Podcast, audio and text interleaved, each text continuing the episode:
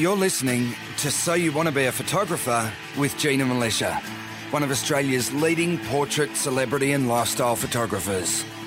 With over 25 years experience in the industry, Gina is a pro photographer who regularly travels the world shooting for some of the country's top magazines and advertisers. She is author of 4 best-selling books on photography, runs workshops and mentors aspiring photographers all around the world. In conversation with journalist, interviewer and budding amateur photographer Valerie Koo, Gina reveals what it takes to build a successful photography business, provides a sneak peek into life behind the lens and talks about her tips and techniques to get the perfect shot. Hello everyone and welcome to episode 199 of So You Want to Be a Photographer. My name is Valerie Koo and I'm here with Gina Milicia. How are you, Gina? I'm so happy today, Val. Why is that? Have you eaten Nutella? No, it's not Nutella. What is it? So this week was Mother's Day, right? Oh, yeah. And the last few weeks I've had builders here doing the roof and bits and pieces for me, and one of the builders had a two-stroke leaf blower that he let me use for, like, he said, because I'm looking at it going, oh, my God, that's so powerful. And he's like, here, do you want to have a go? And so he let me start it because it's got the, you pull the cord out, like, you know, the old style, and you put petrol in and it smells like petrol. And it's got so much power that I'm like, I really want one because I've got a Why? I've got one, a leaf blower that you plug into the wall. You know, you've got to have a cord that follows you around, and just doesn't have the grunt. This one would, it almost blows the house over. It's so powerful. And why don't you just use a rake? No, it's not the same. But you can't get on the roof with a rake to get all the leaves off. And there's just like, there are a lot of, like, I'm like, I live in the middle of like 200-foot gum trees. They drop a lot of leaves, right? That's true. And so my son and daughter got me one. No way. It's like not the usual thing. And I'm like, no. It's not what you normally get your mum for Mother's Day, is it? Like, you know, the fluffy slippers or I wanted a leaf blower. And I'm so happy, and I just gave it a little burl now, and I felt so tough. Okay. Jeez. How often are you going to use that? Is it noisy? Glad I don't live near you. It's not that noisy. It's not, you know, if the neighbours annoy me, then I'll be firing it up at 6 a.m. on a Sunday. But if they're good, then no, I won't, you know, I'll be respectful and I'll do it between whatever hours you're allowed to do it. So this isn't So You Want to Be a Gardener. No. This is F199, Val. How exciting. I know. We are on the cusp of a new century. Exciting, isn't it? And we'll need to probably celebrate 200 in the only way we know how. That's which right. Which will possibly involve a bit of champagne. What do you think? We like celebrating on this podcast, don't we? We do, and we've waited 2 years. Yeah, exactly. We burned it. Probably more than 2 years. But anyway, so this is very exciting, but we're not going to drink on this episode because it is only episode 199. We will wait till next episode. So make sure next week you have your favourite tipple at the ready so that you can join in the fun as well. Okay, so I reckon make sure that this, I'm giving you all fair warning, right, guys? All listeners, make sure you have your favourite scotch or your favourite champagne or your Pinot Grigio or Shiraz or whatever it is. Beer. Yeah. And have that with you and take a photo, right? Take a photo of your drink along with perhaps your podcast app that shows that you're listening to the 200th episode and post it in the Facebook group. And if you're not already in the Facebook group, just join. It's free to join. It's called just search for So You Want to Be a Photographer Podcast Community. We'd love to have you in there and celebrate with us. So take your photo and hashtag EP200. We'd really love to see how you're celebrating as well because we don't want to drink alone. No. We want some friends. I'm sure you've never drunk alone. We want some friends. Yeah. We don't want to be Scott Neville. Yeah, okay. So before we get on to this week's episode, which is a really good one, it is the second part of our how to shoot video on your DSLR and mirrorless. So a few episodes ago we did part one. Because this is, and I think this is really, really useful because, as I mentioned, I think this is a trend that I'm seeing everywhere these days, particularly in light of the fact that the world has become a content creation machine. And so there are so many businesses now who are going well beyond stills, and they're actually asking their photographers if they can have their videography skills, if they can tap into their videography skills as well. And now the thing is, it's not videography to the point where you need to create a 2-hour movie or anything. And that's why a lot of companies and businesses are actually asking their regular stills photographers, because they know that their stills photographers have cameras that can do easily capture 5, 10, 20-minute videos. And often the videos that these companies need are just really short and sharp. They're the 1-minute, 2-minute, often 30-second kind that you'll see on social media. It's even less. It's like 15-second grabs now. So, that's just that little extra content. You're absolutely right. Yeah. So I think that we're going to see more and more of this. And so you want to be a photographer will eventually mean so you want to be a photographer and videographer. Yep. So that's why we are tackling this issue, because it is definitely a trend that we're seeing. Now, before we move on to that topic, we've got a few shout-outs, Gina.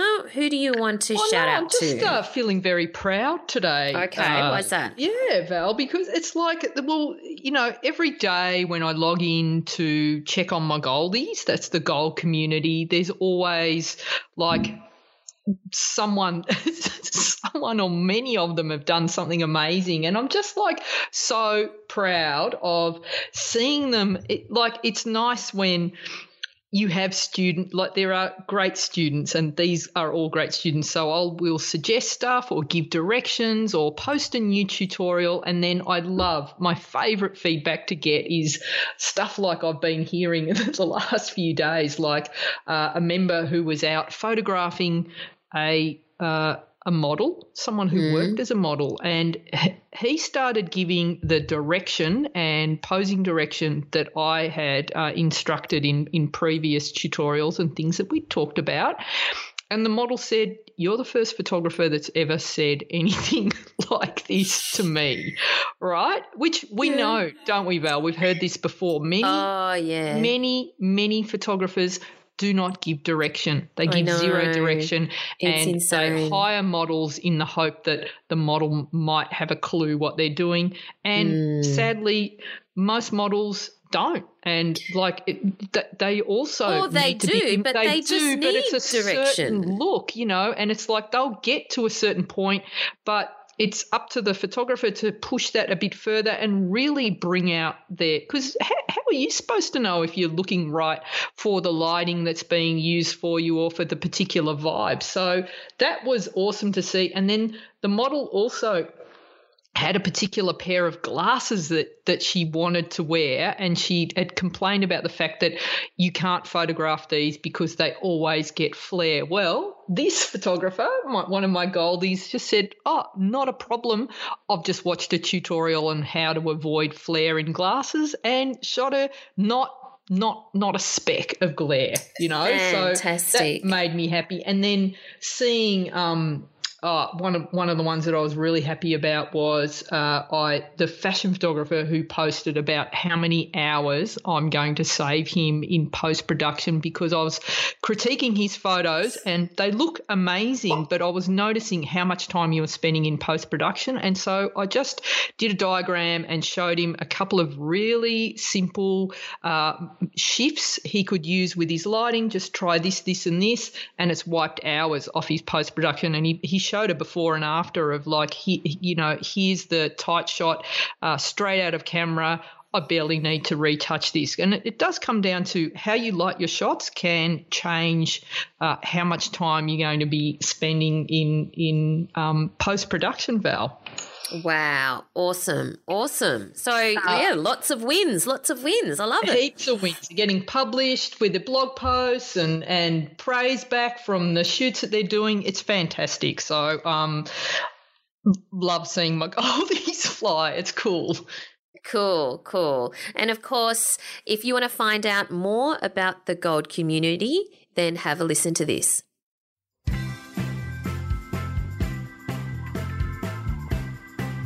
Hey guys, are you an enthusiast or pro photographer who wants to take their photography to the next level?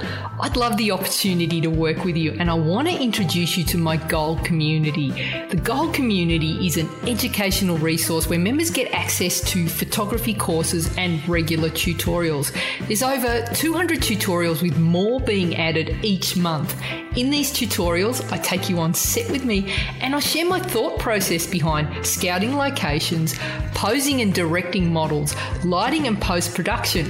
You get to see the entire shoot from start to finish, from surface in Sri Lanka using a single speed light to character portraits on the streets of Sicily using daylight, or high-end studio shoots where I share all my posing and connecting hacks.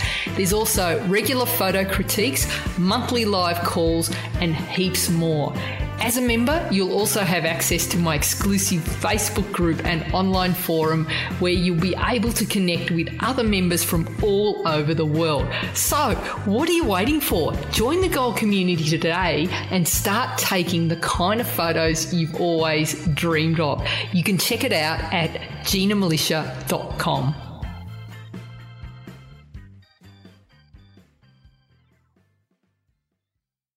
All right, so welcome back. Let's move on to this week's topic, which is how to shoot video on your DSLR and mirrorless, part 2. If you haven't heard part 1 yet, it's only a few episodes ago, so have a look at the feed of the podcast episodes and you'll be able to see that. But you don't have to have listened to it first.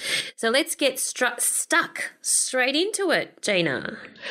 All right, so let's talk about so we've been through why everyone should be jumping on this. Like all of you as photographers have all the skills and most of the equipment you need to shoot video. And I've also been asking in the last episode, I asked that you just get out there and just do a 15-second clip. I don't care if it's of a cup of tea that you've got sitting there. Just have a go and get the feel of it. It doesn't need to be a masterpiece, and you'll find that, you know, you'll be surprised at what you can do and how much you already know because you've trained that eye as a photographer. So we've had some hubby hanging out washing. We've had trucks. We've had quite a few shared with us, and it's like I love seeing them. So please share your clips. Show us your clips. Show us your clips. It gets old, Val. No, it never gets old. All right. So, and you and I got to film, where was it, a couple of weeks ago as well? Yeah, it's really fun. I was filming you, and that was quite fun. And I went for that really filmic look, and I think that's the sort of the look that a lot of people ask for when they're getting video shot. And so there is a big difference between the different styles of video you can get. So I want to break that down, and I want to talk about what are the actual camera settings. What do you put? What button do you push? What do you do? Okay, yeah, settings is good. How to get that film look, and a little bit on post-production and editing. So let's get down to the basic camera settings. Yes. All right, so you've got your DSLR, and there will be a button, and some of them you can actually program that you don't have to switch anything on. You can just like hit a certain button and go from shooting stills to shooting video. There are some models that will let you you can be filming and it'll actually let you take a still in the middle of filming. So amazing, that's all really cool, isn't Technology. It? Technology, my God. So there is, I think, an important thing that regardless of what camera you have, I think a really important thing to do is the RTM protocol, Val. RTM protocol. RTM protocol. Read the manual. So that's a good protocol. It's like a good protocol. Mm.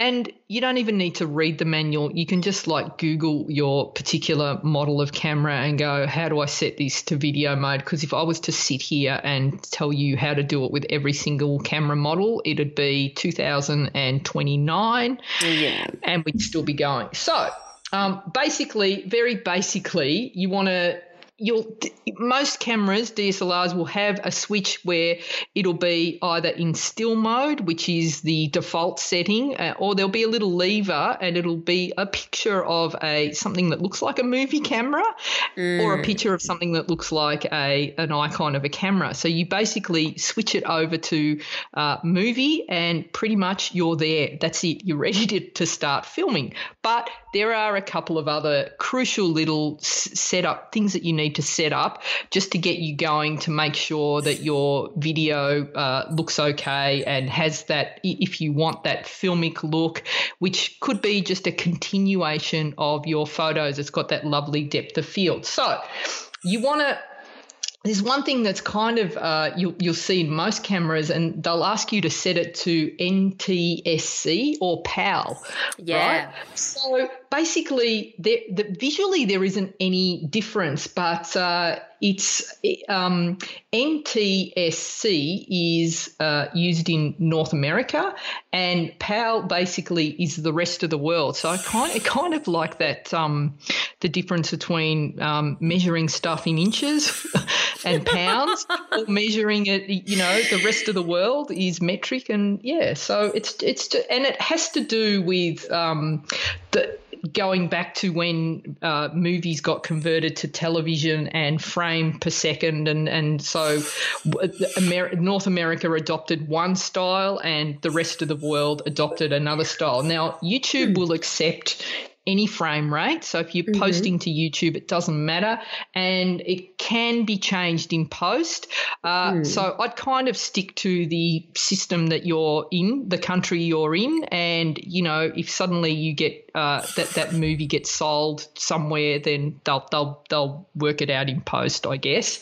So that's that. And the other thing you want to do, Val, when you're shooting is you need to shoot in manual mode.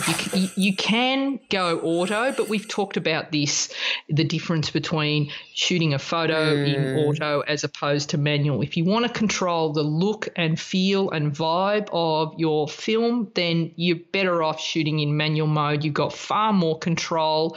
Otherwise, you're handing it over to Hans, the guy that invented the camera, and he's controlling the look and vibe. So if it's in auto mode, the camera's going to choose the ISO, the depth of field, the shutter speed, and that just does not work when you're shooting video. It'll not look right. So you need to at least have some sort of understanding of shooting in manual mode. And if you're listening to this podcast, there's a good chance that you do. So you switch to manual mode. Okay, switch to manual mode. Right. Then you want to the way your camera renders the pictures, there is a setting, a tab setting that'll be the picture style. Now, you want to make sure that you've removed all the auto stuff that the camera does. So you can because you're not shooting raw files like you do when you're shooting stills. These are when you're shooting movies, it's lots and lots of JPEGs stitched together. That's how you make a movie, right? So you don't have as much control in post-production as you would with RAW. So you want to make sure that you start with a movie, and this sounds like it's kind of information that doesn't seem right, but you want to start with your raw movie file, the video that you're creating with as low contrast as possible, and with all the sort of sharpening removed and, noise reduction and all those things taken off. So what you end up shooting to look at when you first look at kind of looks like this flat, low contrast poopy looking image. Did I use the term poopy? It's come up a lot. Did I use it last week? I can't remember, but poopy's a good word. It's a good word. Yeah. I like the word poopy. I like the word poo.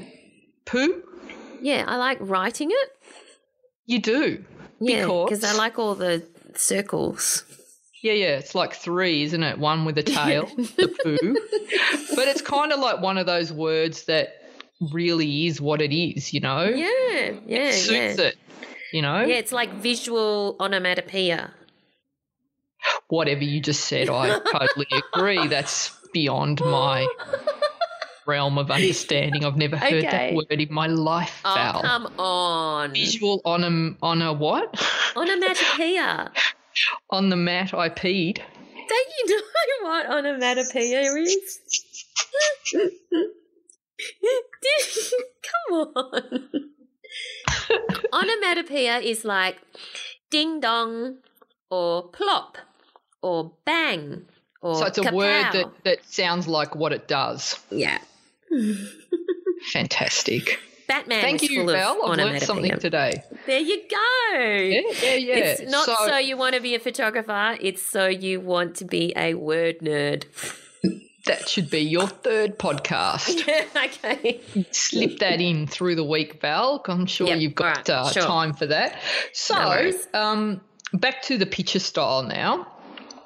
Yeah, the reason, and if you ever have a chance to have a look at any of the Hollywood blockbusters that you see with the beautiful visual effects, they'll have, you know, different tones or looks to them. Like you'll see some movies are really bright and poppy. Like I'm trying to think of what's that one with Ryan Gosling, the one in LA. La La Land. And also, very bright and poppy, especially the opening sequence. And it looked like something straight out of the 50s. It had that bright poppy look. And you compare it to maybe something Star Wars-y where it's often desaturated and it's got that sci-fi look. They don't film them to look like that. When they're filmed, the raw file as it comes out of the unedited file is often looks, and I'm going to say this word again, quite poopy. It's got no contrast, no sharpness, no tone, and it looks like a raw file that you would see out of your camera. It's kind of like pretty uninteresting until they get someone to come in and color grade it. And unpoop it. And they unpoopify the video, and it makes all the difference. And there are color graders that is all they do. They color grade movies and they make them beautiful. And you as a photographer who are just starting out, the listeners at home, and want to do video can learn to color grade, and it's pretty much using the techniques that you've already learnt with editing photos. It's kind of like applying those. So you already have a lot of the techniques down to do this. So we start with poopy flat files to have, and that is the starting point, and then to that you will apply some color grading, sharpening to give the video that you're shooting the look that you want to create. So if you're going for something Godfather-esque, that's your idea. You'd shoot in color, obviously. You'd have that flat poopy tone, and then you take that into post-production and you'd give it that Godfather-esque look. You might have it like you might convert it to black and white. You might put a blue tone through the shadows. Do you get what I mean, Val? Yeah, totally. And so you can completely change it. So that's you look into your menu system and work out the way that you set your picture style to a neutral profile and try and take the auto sharpening off and the noise reduction and as low contrast as possible, and that's going to be your starting point. And that's how you film, that's how you set your film to go, right? Cool. The next one you want to do is set your white balance. Now, if you're someone who has an understanding, has been shooting for a while and you understand setting white balance, then make sure that, you know, say you're shooting in outside, it's daylight, then you'll set your white balance to daylight. If you're inside and the room is lit with tungsten lighting, then you will set your white balance to tungsten. You can do a custom white balance to set it, because remembering you're shooting kind of like compressed files, so you don't have as much latitude to color correct if you get it wrong. So just make sure that you set your white balance for the setting that you're in. That's quite important. If you're a total newbie, Val, then you just having a play around, then make it a bit easier for yourself, and you can use auto white balance. So if you're just in a room and you're shooting, then let your camera work out the white balance and set it like that. But the best way is to make sure that you set your white balance and keep it consistent for that shoot that you're doing. Okay, great. So yeah, you can go. If all else fails, if it's all too overwhelming, you can use auto white balance. And if it's all too overwhelming, because here's the thing, a lot of people won't even try something because they think it's all too overwhelming, I'm not going to even have a go. It's better to do something than it is to do nothing. So set your camera to auto everything and just film, because I'd rather just see you have a go and, you know, let the camera help you just to get a sense. And I say that about stills photography as well. Put everything on auto and just take photos. Have a go. Get used to it. And then once you've got the hang of it, you know how to hold it, you feel comfortable taking the photos, you're getting more sharp than are not sharp, then you can, you know, bit by bit, start taking a few of the – it's like having the training wheels, isn't it, Val? Yeah. You know, and then eventually you'll take the training wheels off and you might be a bit wobbly, but you'll get the hang of it. So that's what I'd suggest. Now, there are a lot of cameras that are being created now that allow you to shoot autofocus while you're filming, and they're so good that you can actually tell the camera where you want to focus for that time or who you want to focus on. Like the 5D Mark IV, I can put my finger on the touch screen at the back and say, that person there, and it'll track them. So they'll move to the other side of the screen. Yeah. It will follow them. It's amazing. All right, so you can shoot in autofocus that way. What you need to be careful of is if you're going to be shooting and if you have the camera that has the capability to shoot autofocus like that, and you're also recording sound from the camera, you're also going to record the sound of the lens's autofocus. Zzz, zzz, zzz, zzz. Oh, you'll hear that. Oh, right. Okay, the workaround. And the workaround is if you want to do more of this and do it professionally, then the camera, as we talked about in the part one of this, the camera's they're not made to record audio very well. It's not fantastic. It's poopy, Val.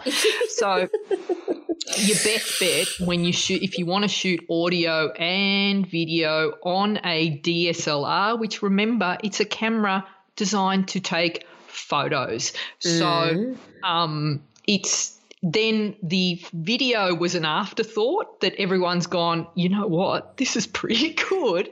And they just never, and then the sound is also an afterthought, and it's not fantastic. It's okay, but it's not fantastic. So you can override that by having an external microphone plugged in, and you can either record that separately, like when we recorded you, Val, we had the separate audio going as well as audio to the camera just in case. Yeah. And then I just combined the two, or the external audio with the video, and you just sync all that up, and you no longer hear the zzz, zzz, zzz, zzz, if that's how you're shooting it. Yep, that makes sense. Cool. All right. Now, to get that look. You want that dreamy, creamy depth of field in your videos.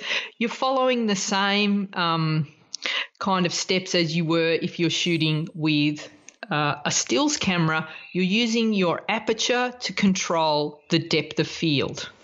Okay, so yes, if you want that dreamy, out of focus background, what sort of aperture would you be looking at, Val?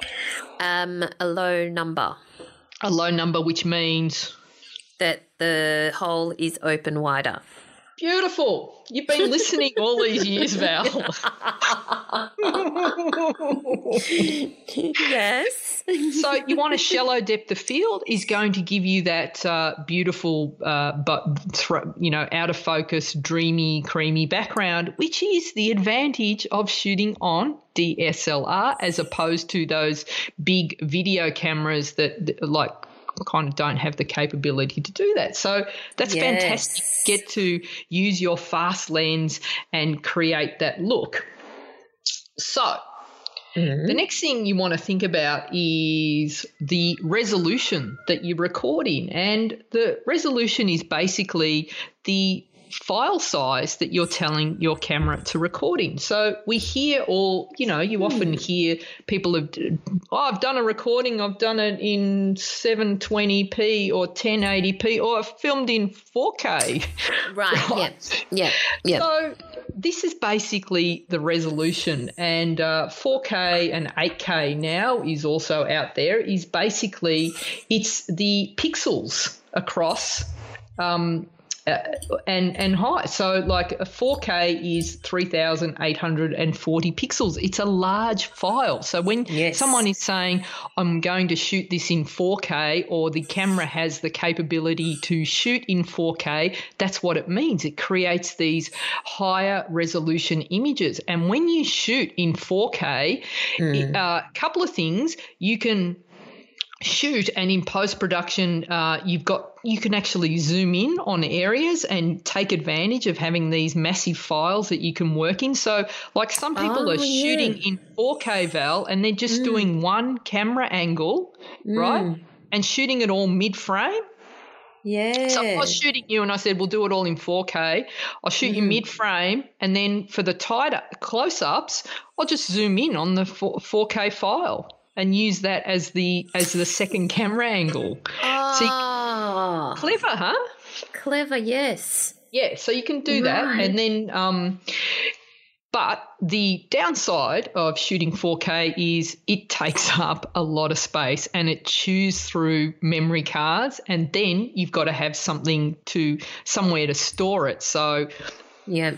People that are choosing to shoot in 4K, you need to think about all of that, the size of your memory cards and the size of your storage, and then putting that on the computer, the rendering capabilities of the computer. So, yes, it's fantastic. It's amazing to work with, but it's all of those extra things. So the next size down is 1080p. And in the show notes, Val, there is a comparison of the file size. So I've got 4K compared to 1080p compared to 720p. So you can just have a visual of the difference in the file size.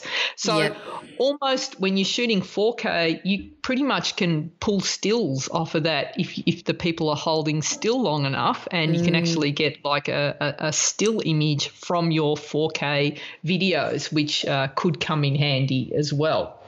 Yeah.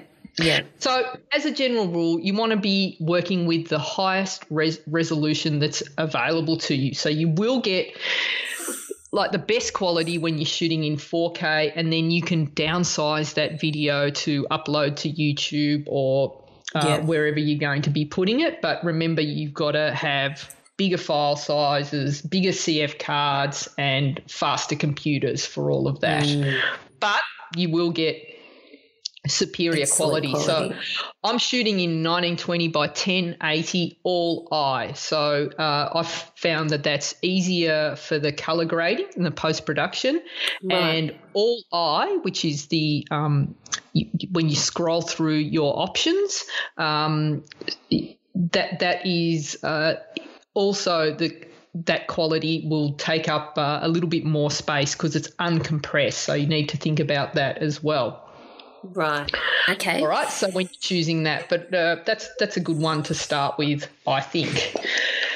Now, to get the smooth looking videos, aside from popping your camera on a tripod, the thing that you need to remember is that your shutter speed that you shoot with should be twice your frame rate.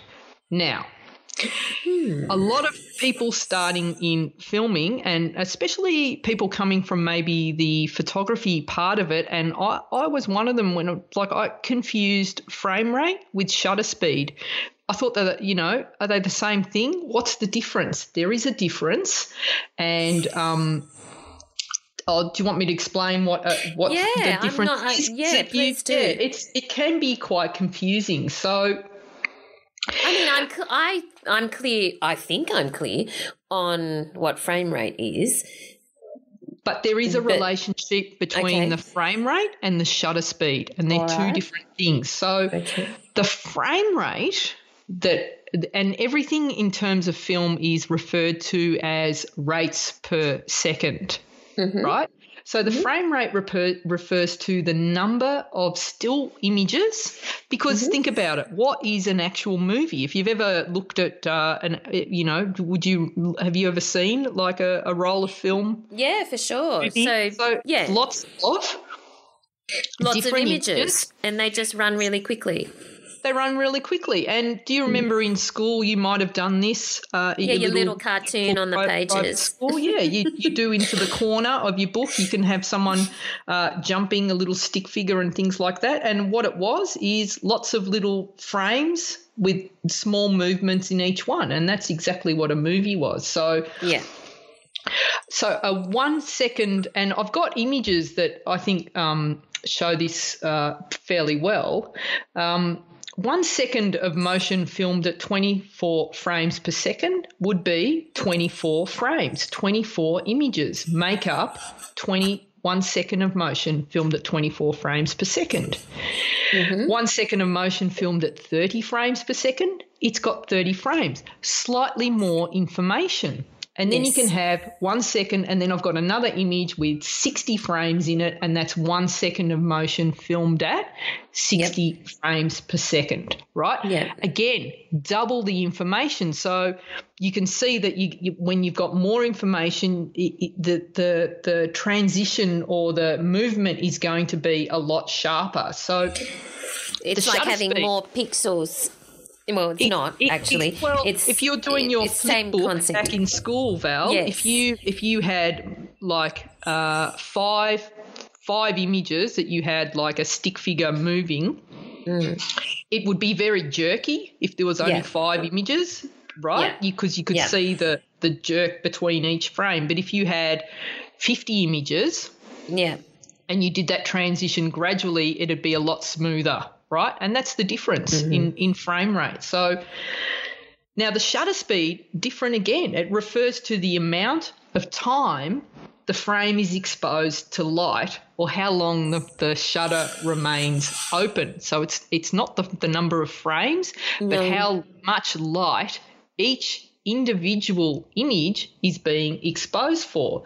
So if you're shooting at a shutter speed of a 60th of a second, it means that the camera on a DSLR, the camera shutter on a DSLR will remain open for 1/60th of a second. Yeah. Okay. So the shutter speed controls the amount of light entering the frame and the motion blur in each frame. Yes. So we know that a faster shutter speed is going to reduce motion blur. Yes. And if we want to show blur, a slower shutter speed will increase the blur. And again, I've got three images in the show notes that show the difference of someone boxing at a 15th of a second. You can see the boxing bag that is the punching bag that is hitting, it's a blurred from the movement because a 15th of a second isn't fast enough to freeze the motion.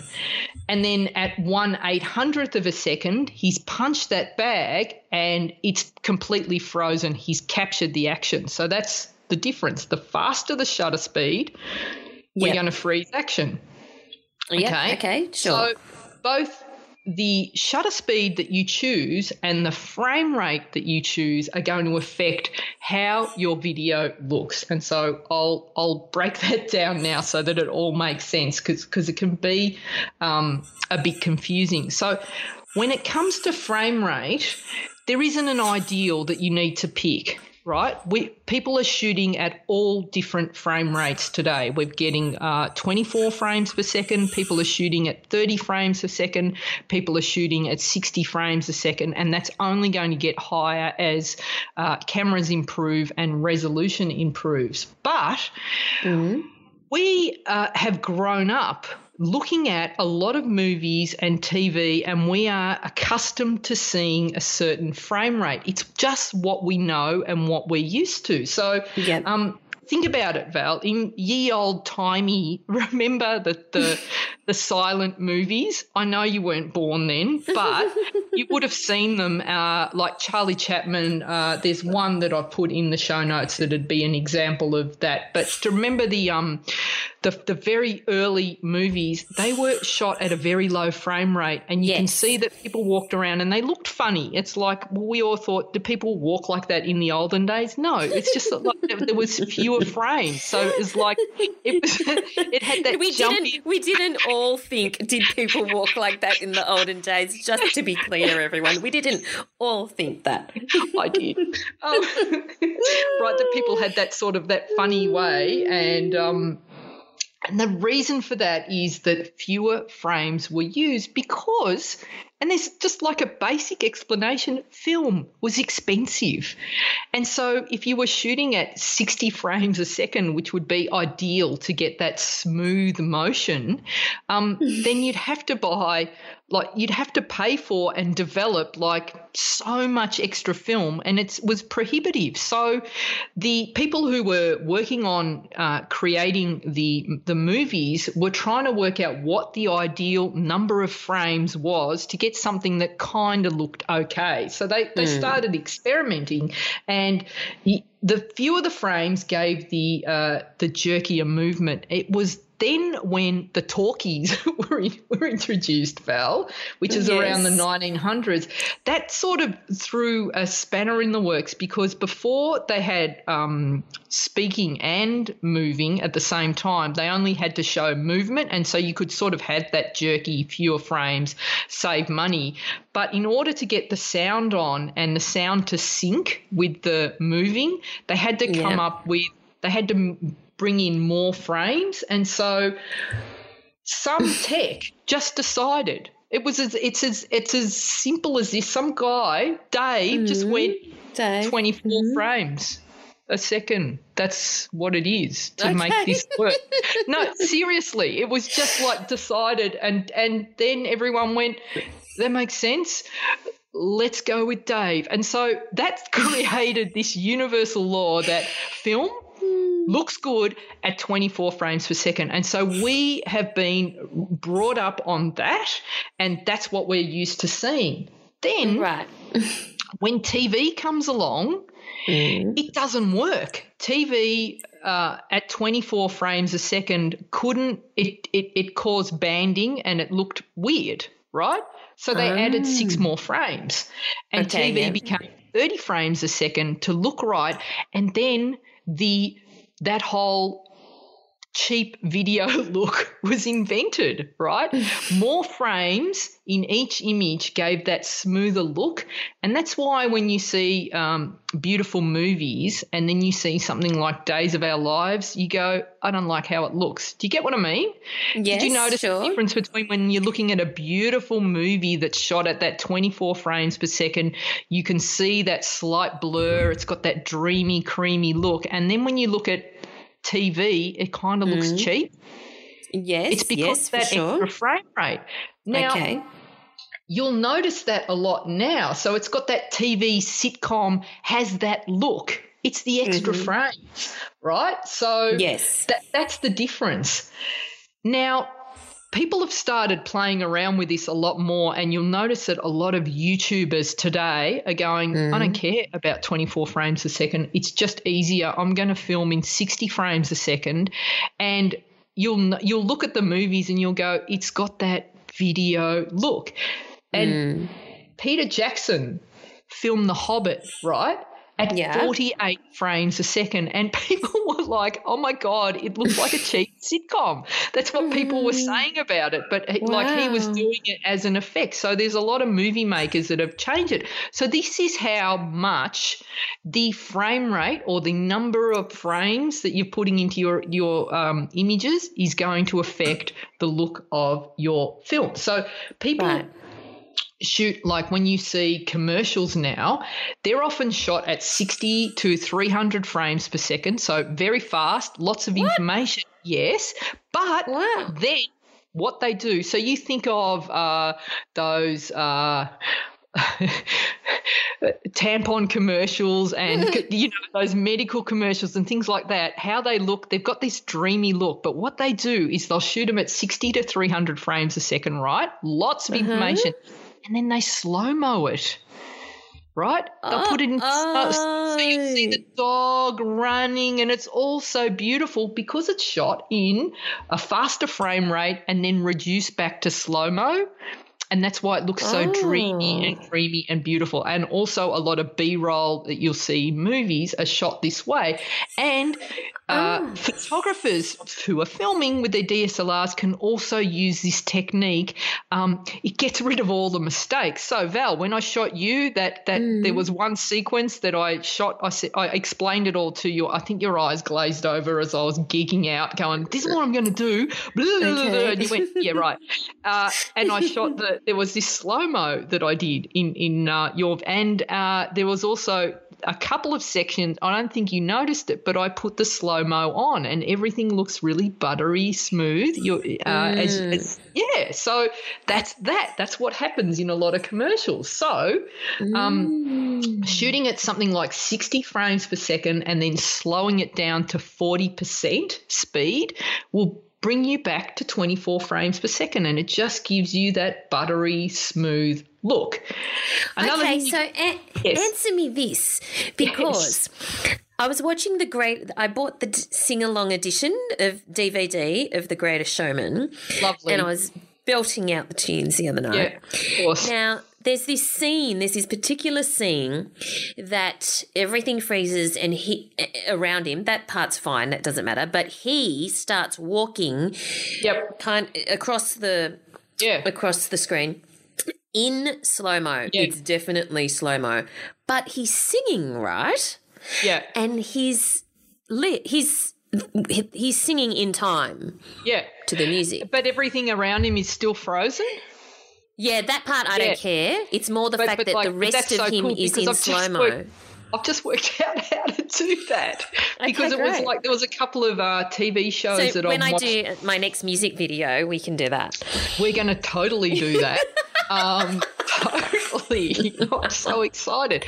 But there's post-production techniques much like when you do photo composites and you're masking out areas and adding out areas. Basically, that's just like it's all filmed in one go, right? And then you'll take a copy of the original layer, pop it on top of the copy, and then you can mask out where Hugh Jackman's singing, so that's just him. Everything else remains frozen, and then that using that slow-mo and syncing it all together, he gets to sing and move slowly in slow-mo while everyone remains frozen.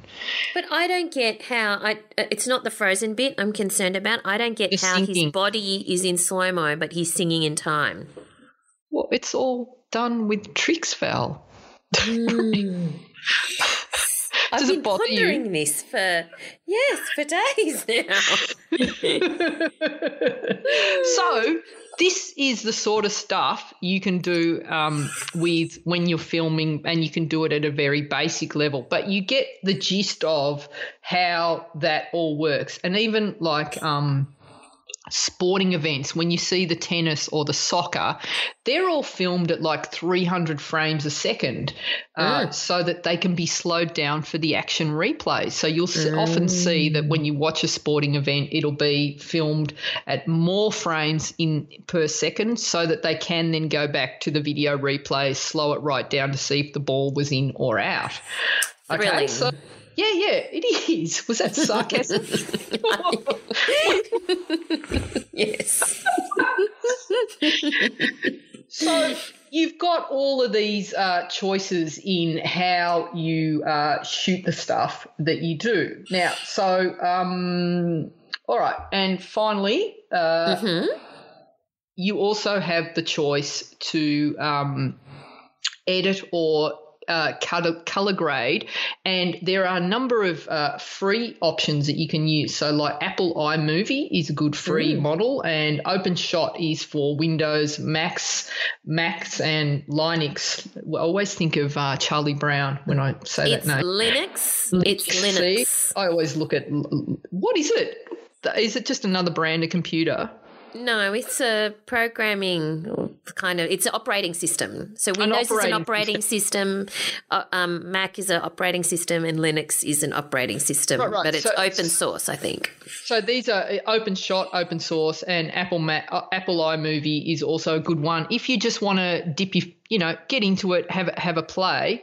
Next step along, if you're really into it, is Photoshop. And Camera Raw will allow you to edit video. It is a little bit more time consuming, but it's a good way to just do those, 15, 30-second clips that you want to do using the tools that you're already really comfortable with, and it allows you to do a lot of the editing that you do on your photos in Photoshop anyway. So it's worth having a play around with. If you opened a movie in Photoshop, a little clip that you've created in Photoshop, it will open with the movie strip will be visible, and then you can add all your layers and editing onto that as well. So it comes in really handy, and you can also do that with the Camera Raw and add the Camera Raw filter to your images, so you can make your movies look like they would like your photos. So you can have this whole sequence of images that just look like you're filming a beautiful series of images edited in your own style, which is really lovely. Next level along, you've got Adobe Premiere Pro, which is fantastic. DaVinci Resolve, which is also another great one, particularly for color grading. And then you've got Apple Final Cut Pro as well. So there's a lot you can do with video. I encourage everyone to get out there and have a play around. Use those little settings as a starting point, and start shooting. Awesome. I love it. Yeah, absolutely. So do you have a video challenge for listeners this week as well, Gina? Just shoot anything and share it, like 5-second clip that says, "Here I am, this is me," or anything. Yeah, and in advance of when we have our 200th episode, you can shoot your drinking. Yes. So I'm just prepping you guys for that. You can shoot still or moving image for the 200th episode, just getting you ready. But, yeah, for this week, shoot anything. And share your clip with us. Be great to see it. Fantastic. Even if it's just with your phone. Your phone. That'll do just to get your eye in and get your head around what it feels like to try and tell a story using moving pictures rather than single frames. And you'll find that as photographers, you are seeing things differently. You will be really good at this because it's already in you. Fantastic. All right. I learned stuff. Cool. Did you? Good. I did. See, I do listen. Good. All right. So, Gina, where do we find you online until we chat again?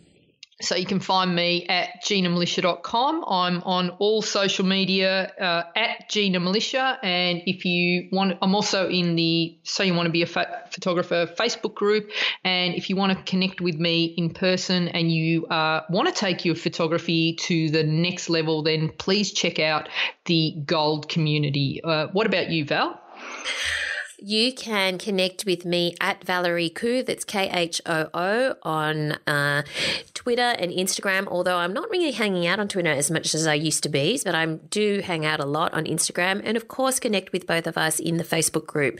Just search for So You Want to Be a Photographer podcast community. We'd love to have you in there. And, of course, check out the show notes at GinaMilitia.com. Thanks for listening, everyone, and we look forward to chatting to you again next time. Thanks, guys. Thanks for listening to So You Want to Be a Photographer. For more information, free resources, and Gina's regular newsletter on everything you need to know to become a successful photographer, visit GinaMilitia.com.